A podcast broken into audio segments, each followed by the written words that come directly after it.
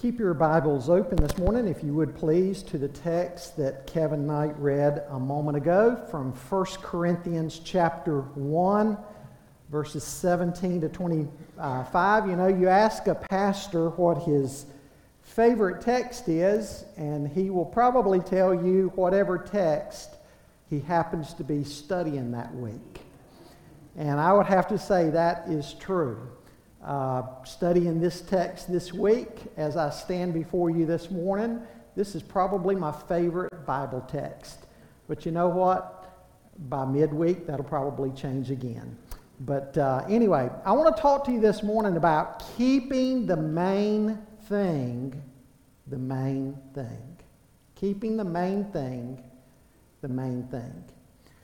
And for those watching online this morning, I want to say that at the end of the service today, we will be uh, cutting off the video feed both in here and in the core because we have a special presentation from one of our young men in the church who has been appointed as a missionary by our International Mission Board.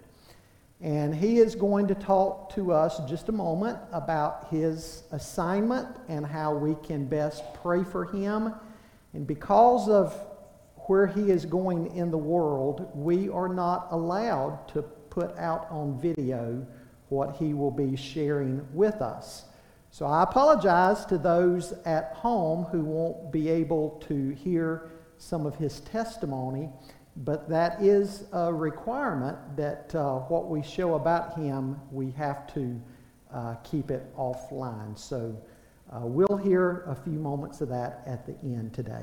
You know, several weeks ago, as we were gathered outside for our uh, Fourth of July celebration, and I brought a message entitled Remembering.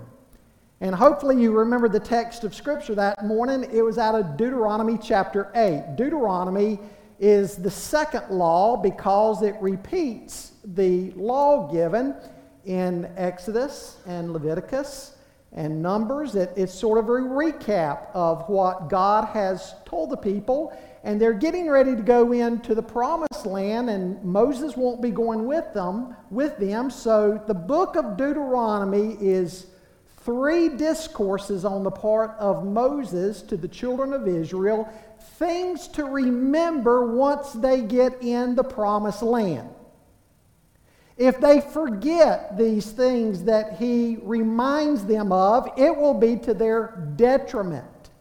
God will bring destruction to them like he had to other nations before them. And so, over and over again in the book of Deuteronomy, they were told to remember. And then throughout the rest of Old Testament history, they had the feast, the festivals. I think of Passover, for instance, that they would do year in and year out, so they would always remember to keep the main thing the main thing. You know, I find a striking parallel between what happened to them in the Old Testament and their admonitions to remember with what I find here in 1 Corinthians chapter 1. You know, God never wants his new covenant people called the church to forget that our deliverance, our salvation is only because of Jesus Christ and what he suffered on the cross. Amen? John the Baptist said, Behold the Lamb of God who takes away the sin of the world. In 1 Corinthians 5 7, Paul said, Christ, our new Passover lamb, has been slain. Folks, I can't think of a more important subject matter to address. I want you to understand the relevancy to your life right here today as you sit in this sanctuary because you and I need to remember that without the cross, we would still be alienated from God. We would have no hope, no salvation, no heavenly inheritance, no future to look forward to.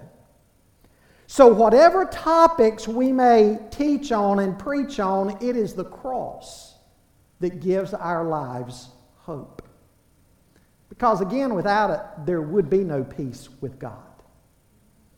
And so, over and over again, writing to the Corinthians in particular, Paul is telling them to remember the cross and remember what is major. Some of the minor things that they're dwelling on can fall by the wayside, but they can't afford to let this fall by the wayside. They were to remember the cross. Paul said to the uh, Galatians that he gloried in the cross. If there was any boasting he was going to do, it was going to be in the cross of Christ. I think of Jeremiah chapter 9. God said through Jeremiah, Let not the rich man boast in his riches. Let not the wise man boast in his wisdom. Let not the powerful boast in their strength. If a man is to boast, let him boast in this that he knows me. It is through the cross that God has made it possible that we know him and can go into his presence.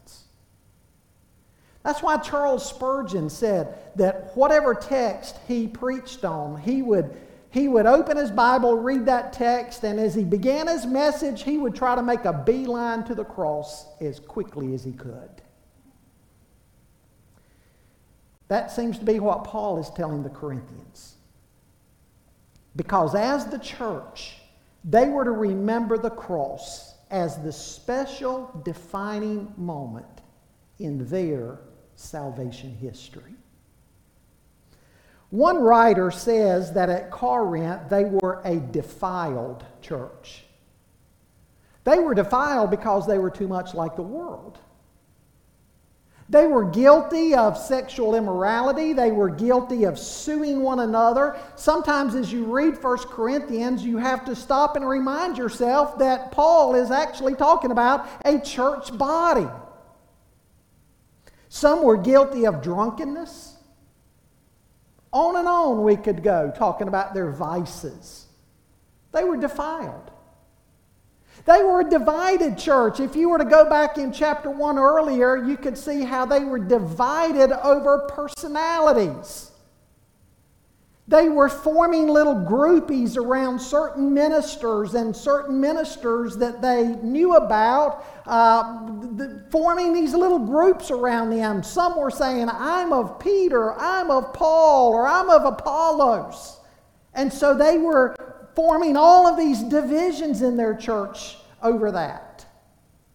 Because they were divided, because they were defiled, they were a disgraced church. Instead of helping to spread the gospel, those at Corinth were actually hindering the spread of the gospel in many ways. I want to explain to you what drew me to this text this week. In the environment that we are in today, you can go online and quickly be disappointed by professing believers. The world was already divided before this whole virus mess. Now that's just added a whole new layer of division. And you see it coming into the church. Some are angry that any Christian would give a moment's notice to this virus. Others are angry that any Christian would not give attention to this virus. And what do both sides do? They air their grievances online for the world to see. I'm convinced that for many adults, online activity is the sandbox for adults. We used to talk about children fighting in sandboxes. Well, online platforms are the new sandbox for some adults. Not all, but some. And when you read uh, 1 Corinthians, particularly chapters 1 and 3, it's obvious what Paul thinks about professing Christians who divide over non essentials. He outright calls them little children who need to grow up. Today, people advertise their immaturity online. It's amazing. I've never seen anything like it. Perhaps what people need to do most of all is to study Romans 14. Christians have differing thoughts, as Romans 14 says, on, on matters that, that happen. And both sides need to do what they do out of faith and understand that the other side might be doing what they're doing out of faith, and so they need to extend grace to one another.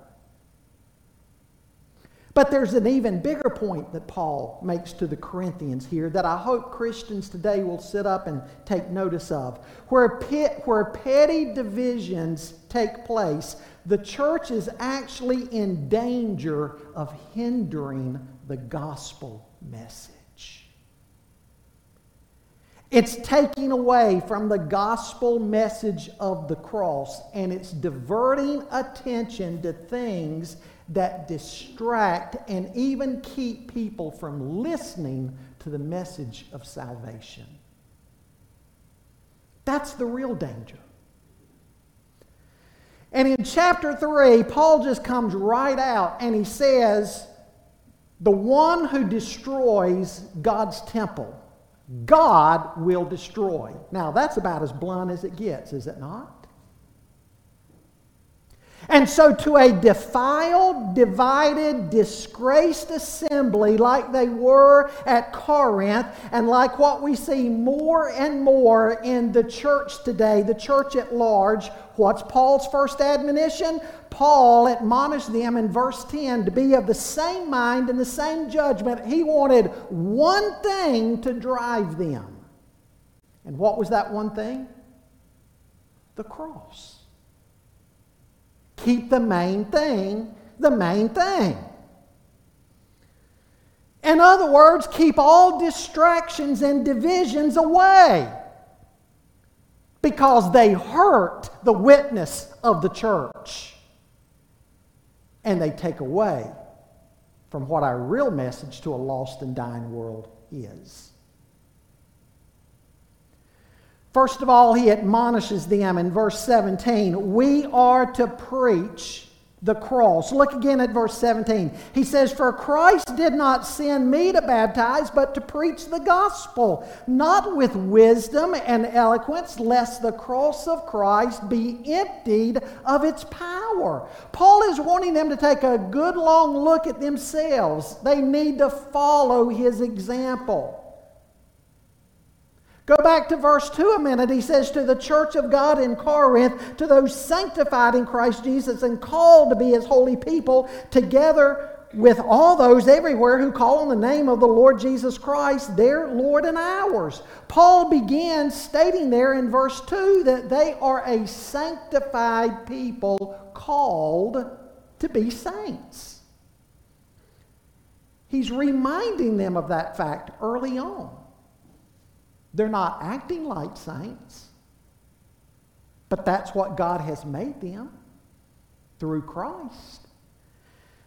And so the challenge for them, the challenge for us today is to become practically in everyday life what God has already made us positionally. Paul also begins this letter by stating that he knows that they've been enriched in everything by him in all utterance and all knowledge. This is an early allusion in 1 Corinthians to the debate about spiritual gifts that they were having that he will address more in chapters 12 to 14. He knows they are a gifted people, as all Christians are. In verse 7, he states that they come short in no good gift. He also states that Christ Jesus will confirm his children to the end. We will all stand before him blameless one day. What a remarkable statement that is. Because they were anything but blameless at the moment. Paul is reminding them of the sufficiency of Jesus Christ. And one day when we stand before him, we will be blameless and there will be no condemnation for those who are in Christ. It's not because of us, it's because of Christ. All the more reason to keep the message about Christ the primary thing. Now, after that kind of introduction, he reminds them of what they are to be about. They're to be about preaching the cross of Christ, they're to follow his example. You see, they're making life all about them. In verse 12, he says, What I mean is this one of you says, I follow Paul, another, I follow Apollos, another, I follow Cephas, still another, I follow Christ. You take just about any disagreement people have in church, and who is it about? In some way or another, it is about them. They're making life about them. But in the church, life is about Jesus. Amen? We're to be careful that we don't make anything about us. Paul seems especially put out, as you keep reading here, that any would be claiming allegiance to him. He says, Was Paul crucified for you? No. In verse 17, he states what his mission was, and it's a subtle reminder of what our mission is to be. Because again, after all, the church is born out of the shed blood of Christ.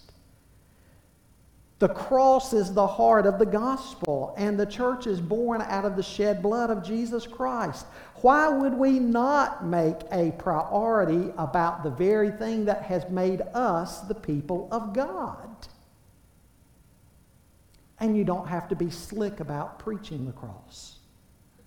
He says that in verse 17.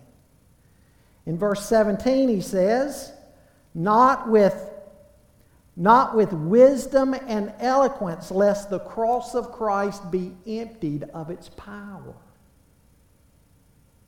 Now, some scholars believe the context there was was about Athens, where Paul had just been before coming over to Corinth. He was there in Athens at the Areopagus debating with the town philosophers. And he got into some of their philosophy, their Greek philosophy. And when Paul left Athens and went to Corinth, some say he determined that he would never again take that approach. When he gets to Corinth, he says, he says, not with wisdom and eloquence, lest the cross of Christ be emptied of its power. Folks, we don't have to dress up the gospel. The gospel is sufficient. The gospel doesn't need fancy trappings attached to it, it is sufficient all by itself. And so, what are you and I doing to preach the gospel? And to keep the main thing the main thing, and to talk about the cross. Preaching the cross doesn't mean standing up here. There's a limited amount of people in the world who do this. But in everyday life, you and I can preach the gospel, sharing Christ to those around us who do not know him. This year at your work, at school, at home, in your community, who do you need to be sharing the gospel with, keeping the main thing the main thing? You know, in our lobby, we have those little books, Steps to Peace with God by Billy Graham. A couple of years ago, I took you through that series, The Story, showing you how you can share the gospel just using the big redemptive themes of the Bible, not even having to memorize a lot of individual verses. And of course, you have your individual testimony that you can share. Church, we are to keep the main thing the main thing. We are to preach the gospel, and it's all of our responsibility. Because each one of us has little circles that we run in that the rest of us in here don't. You have your own little circles of influence.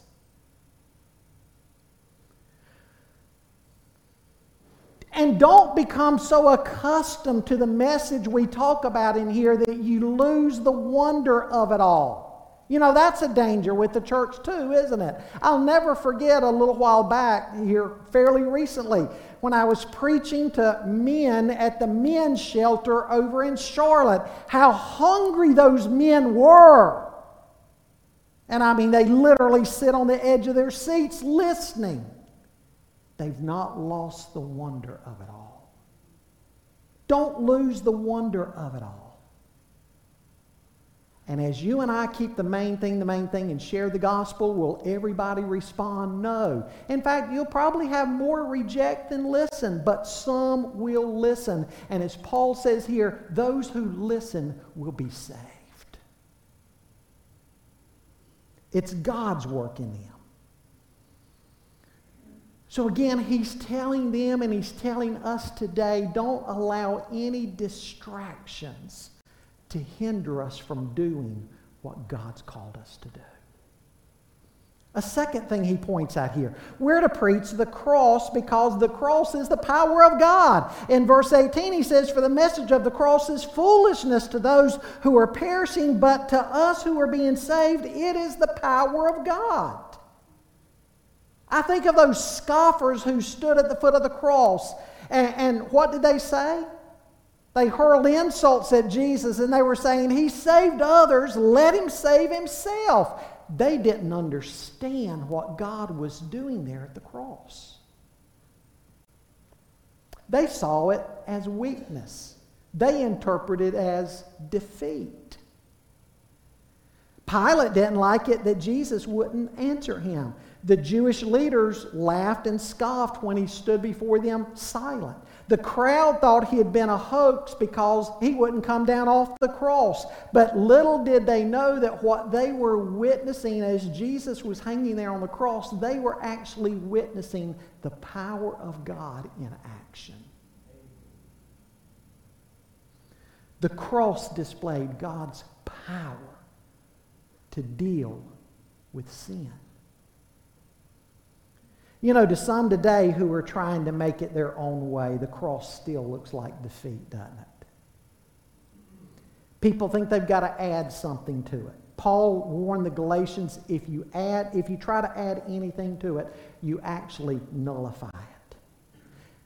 But to those who are being saved, look, look, at, look at what he says in verse 18. But to us who are being saved, it is the what? The power of God. Now, let me explain for a moment to you this morning why the cross is the power of God. We did a series recently on the book of Hebrews. Hopefully, you remember that. Specifically, I think of Hebrews 10. The writer of Hebrews in Hebrews 10 is talking about how incomplete and insufficient all of those Old Testament sacrifices were.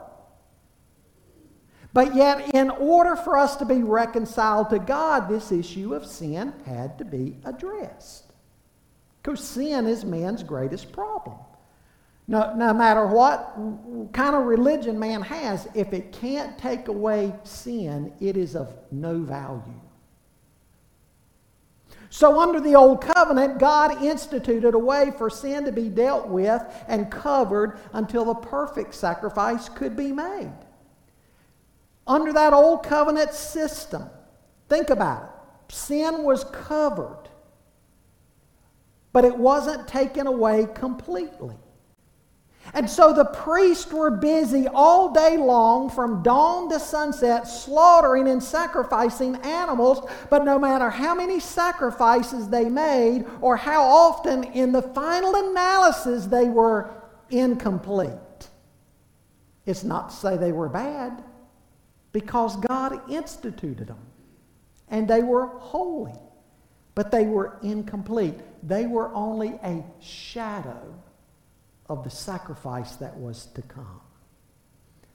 Because in reality, they pointed forward to Jesus. Those sacrifices in the Old Covenant had to be offered continually. That should have been a testimony in and of itself to the people, right? If they've got to be offered over and over and over again, then what does that mean? That each one of them on its own is not complete, not sufficient. This should have clicked with them. Now, this brings up a question Why did God do it this way? The Old Testament with shadows. For one thing, to make God's people expectant so that they would long for the reality and appreciate it even more when it arrived. Also, to remind the people that the penalty for sin is death. As they witness the slaughter of all of those animals, they would be reminded that the wages of sin is death. And God did it, of course, to offer his people a covering for sin. But again, they were incomplete, insufficient. But Paul is saying here in verse 18 that is not how the cross of Christ is. To those who believe, it is the power of God unto salvation. Third thing I want you to see we are to preach the cross because human wisdom can't save. He begins talking about human wisdom in verses 19 and following. And what he's doing is he's referring back to Isaiah 29 and 2 Kings 19. And Paul is showing how a past event that divided men into two groups will be repeated by what men do with Christ. You think back to that past event. On the one hand, there was Judah believing that it would run down to Egypt for help against the Assyrians. And God assured them that their help would not come from Egypt. Their wisdom was tainted. Their wisdom was flawed in thinking they could go to Egypt for help. On the other hand, there was Sennacherib, the king of the Assyrians, who was going, thought he was going to conquer Judah. He bragged that Egypt would be no help to Jerusalem, that he would lay siege to Jerusalem. In fact, he bragged that he had Hezekiah shut up inside Jerusalem like a bird in a cage. But in one night, you remember what happened? In one night, God would deliver his people from no human help whatsoever. The Assyrians, in one night, regardless of all of their might, their wisdom, their strength, they awakened the next morning, and what had happened? God had sent an angel through their camp, and 185,000 of their soldiers were dead. Sennacherib took his troops, hightailed it back home. He got back home, and his own sons murdered him. Did the Israelites win that battle? No. They enjoyed the results of the victory, but they didn't fight for the victory. They didn't put their wisdom and strength up against Assyria's wisdom and strength. It was all God's doing.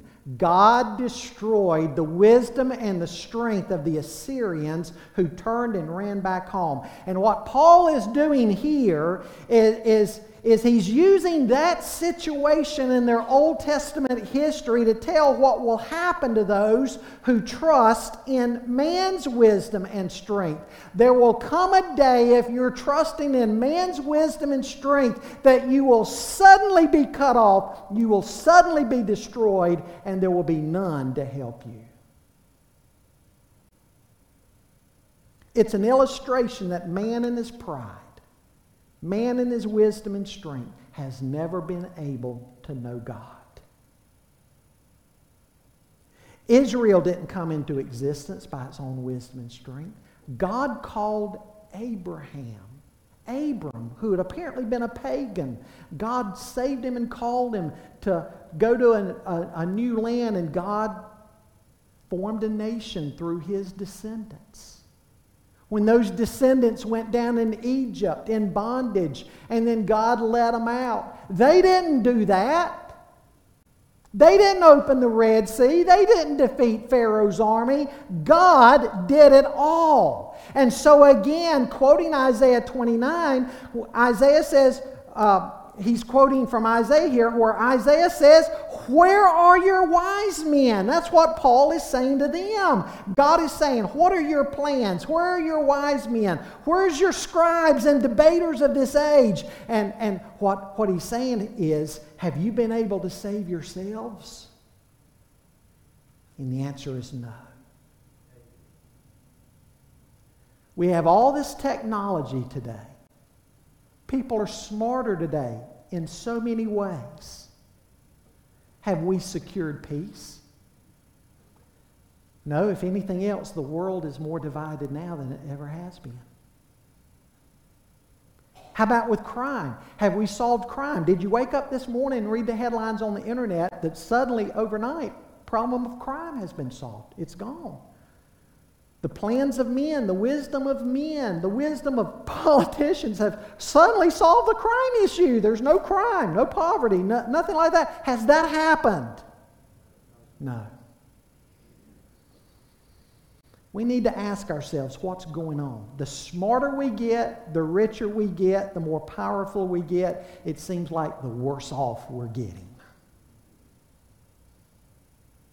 It would seem like just the opposite would be happening.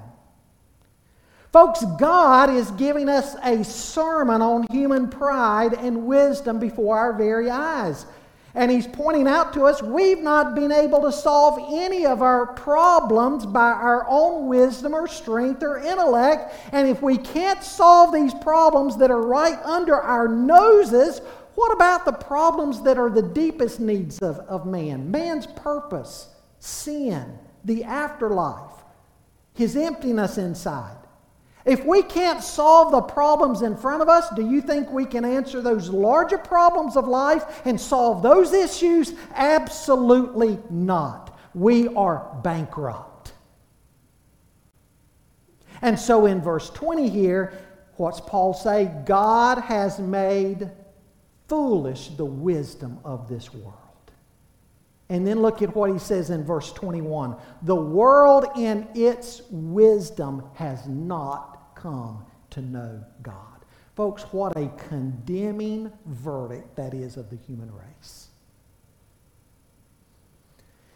In the wisdom of God, man's wisdom has not produced salvation. God designed it this way. And He's not made it so only the wise of this world can know Him. Paul goes on to say here, God was well pleased through the foolishness, the foolishness of the message preached to save those who believe.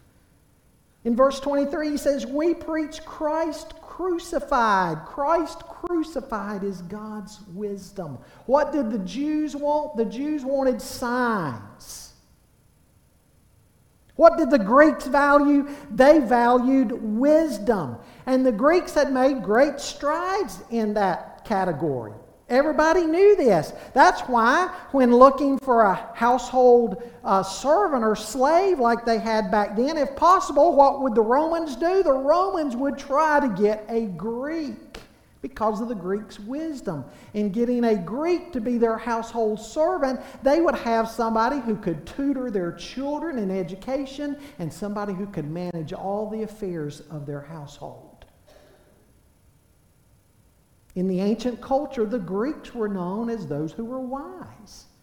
And they loved philosophy. They had as many as 50 identifiable philosophical parties or movements, and people would line up behind one of those. But again, Paul says here man's wisdom has failed to produce salvation.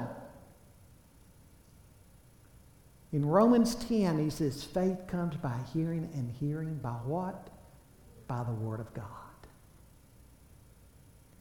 1 Peter 1 says, You've been born again, not by perishable seed, but by imperishable, through the living and abiding Word of God. It is the preaching of the cross that God uses to save men and women and boys and girls. It's the cross.